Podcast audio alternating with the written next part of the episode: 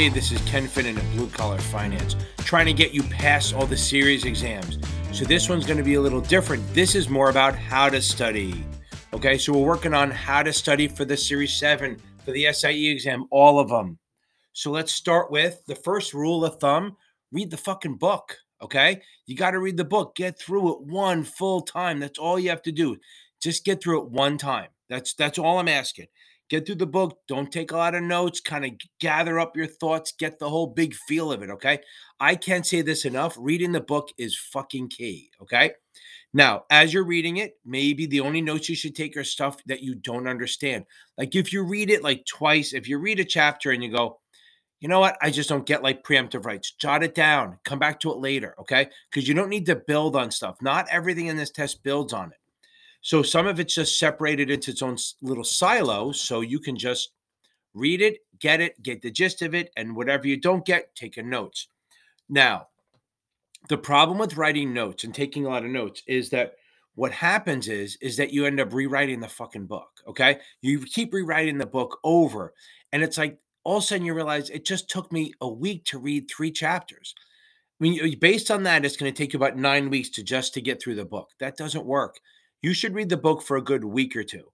That's what you need to do. Read the book, week or two. Then, when you're done with that, then what do we do? Then you start taking chapter exams. Take those chapter exams. Anything you score less than a 75 on, go read the chapter again or watch a video, whatever you want. That's A. Then once you get through all the chapters and you're passing, getting, you know, mid 75s or higher on everything, then you start taking your finals. Now, remember, reading is always key. So, what you're going to do, as I think I've made it kind of clear, reading is gonna is key.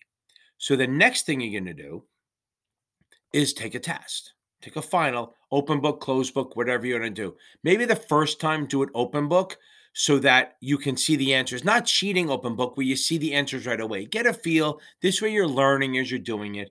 And then if you have Kaplan user performance tracker, if you have Kappa, if you have Pass uh, Pass Perfect they have a thing that tells you where you're weak. STC's is okay. It's just a little aggregate. So after like four or five exams, maybe something you were weak in earlier still shows up as weak, even though you're better at it. So you kind of got to look at the test and it's on itself. Now, once you do a test, you have to find the lowest two or three sections. And then what you do, my dogs are fighting. Then the next thing you do is what you're going to what you are going to do and if i say the word do one more time i'm going to kill myself you're going to reread the lowest two or three chapters. That's how you handle this. You reread the lowest three two or three chapters. Anything under 70 you read. Look if everything's over 75 still read the lowest two. Once you take a test a second time then what do you do? You do the same thing rinse repeat. So really you should be taking a test one day and then reviewing it the rest of that day and the next day and then on so every like if you take a test on monday you should be re- reviewing monday afternoon and then tuesday and then taking another test on wednesday and then same thing and then a test on friday and then maybe monday maybe saturday and sunday you take a test each day and review it that day. Who knows what you want to do? The weekends are yours. Now you keep doing that until you're passing and anything you're low on then you just you kind of reread. Now, if you're still running into trouble, find a study group, maybe join one of the FINRA groups, FINRA exam groups, or the Series 63, C60. Oh my God. Or you join the on Facebook, they have two groups. They have the fin all the FINRA exams, and then they have one for the 65 and 66. They're great groups, they're supportive, they all somehow find study groups to help each other. That is really vital. Finding other people to study with really will help you out. It's really a phenomenal thing when I watch students, once they get three or four people in a group, they start growing. And just by you having, like, if it's your turn to explain something, just you having to explain it makes some connections. I don't know if it's neurons, I'm not smart enough for that, but all little connections that will help you pass. Okay.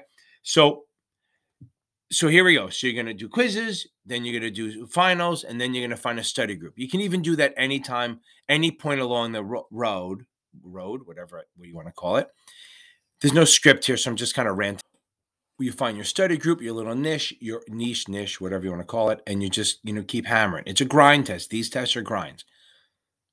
Now, if you need more help, obviously reach out. Go to YouTube, go on Reddit. My YouTube channel has a ton of videos on it. Um, I do a weekly Q and A every Tuesday and Thursday night. I have Zoom calls. You could even take a class. Kaplan has classes. I think Jim Nash is their best tutor teacher. Um, STC has some classes. Training Consultants, I think, does. Pass Perfect does. They all seem to have classes. But what's amazing is that one of the vendors is super cheap and super good. Is Achievable. If you go to Achievable, I'll try to put a link in my descriptions. But they're solid. They do. They just started doing the 65 now as of January 2022. Just the reading part, not the questions. they're a great vendor. I I'm not saying one over the other. I do like Achievable better, but again, you do what you do, and all this shit's going to work anyway.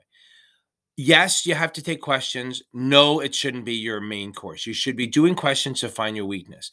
Now, if you're going to take it online, you need to start practicing using the calculator on the screen and the and use like notepad on the screen because you don't get one and you don't have to worry with the mask but if you're going to go um and take it in person which i prefer you have to have a mask on the entire time you can't touch the mask they really give you a hard time and practice using like a whiteboard like notepad and use find a crappy calculator that's the best thing you do now the thing about you need to work on a hot sheet. So, what's on a hot sheet? Things that you're worried about, like maybe an options chart or a bond teeter totter.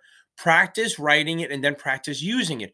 Don't take a test without using it. Okay. So, a lot of my students, what they'll do is they go, I'll go, Do you have an options chart? And they go, Yeah. I said, Why aren't you using it? They go, Well, I want to try it without it. Are you going to use it during the test? Yes. So then use it. So that works. Okay. That's the way we got to do this. Okay.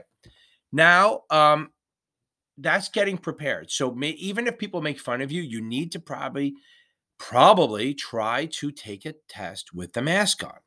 Put the mask on, even if people make fun of you, it doesn't matter. Your job is to get used to this. Your job is to pass. Your job is not to make other people happy.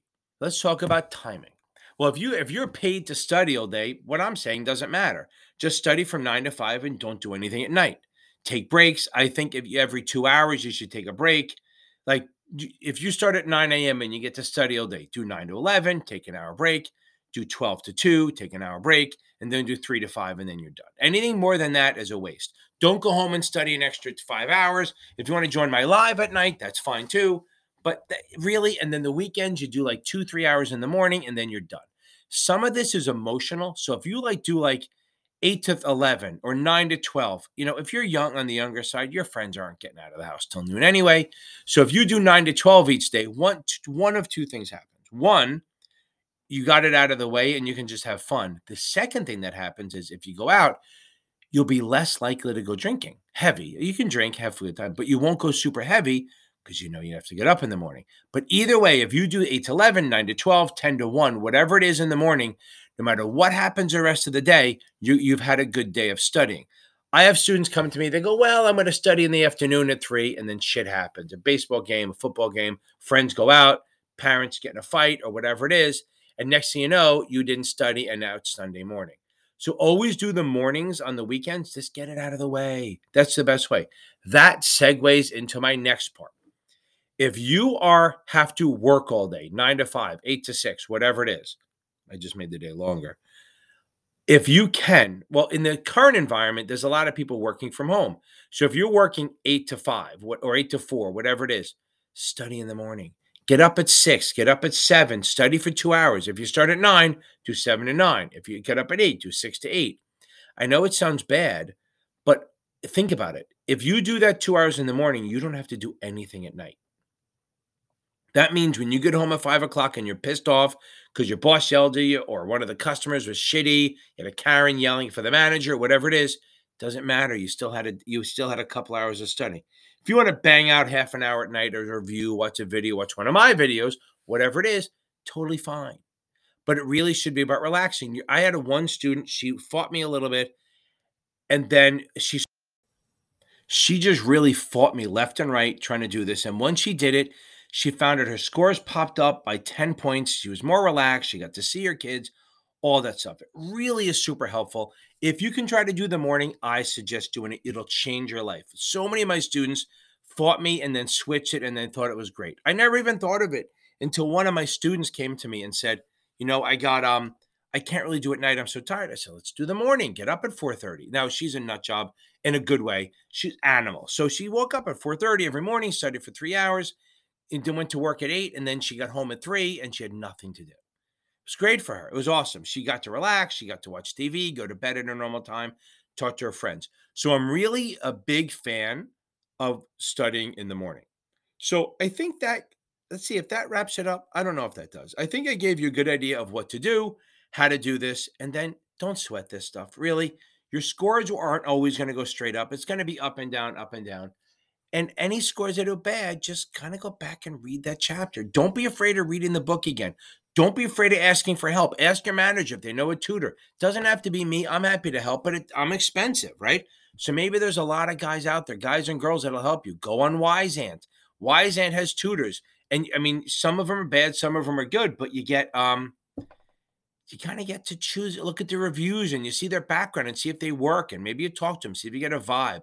I think they even give you a money back guarantee. Wyzant does. So it's W I Z A N T dot com, and they have you know they have some good re- tutors, some bad ones, but they all have reviews. They have background checks. You see their bio, stuff like that. So I think there are a lot of ways to make money. Join a class. The other thing is, if you are normally working out, running, lifting, don't stop. Okay. Do not stop lifting. Do not stop working out because that's the, the chemicals. I don't know if it's serotonin or something kicks out and puts you in a much better mood. But maybe that's since you're since you're reading in the morning and doing quizzes in the morning, maybe that's what your nights will do. You work out, go have dinner, hang out, go see your girlfriend, your boyfriend, your husband, your wife, hang out with your kids, your dog, your cat, whatever, your pet goat, whatever. It's all good. Listen, guys, thank you for listening to me. I tried to keep it under 15 minutes. I don't know if I did or not. I'll find out when I'm done editing. Thanks a lot. If you like what I'm doing, you know, hit like. I think in Apple you can hit a five star, whatever. Who knows? If not, check me out on blue on not blue collar. That's this. Check me out on Capital Advantage Tutoring on YouTube. I have a lot of videos and I do the live Q&A. If you have one-off questions, come and join and ask. I think it's a good community. We're all good and we're to have a great time. Have a good night.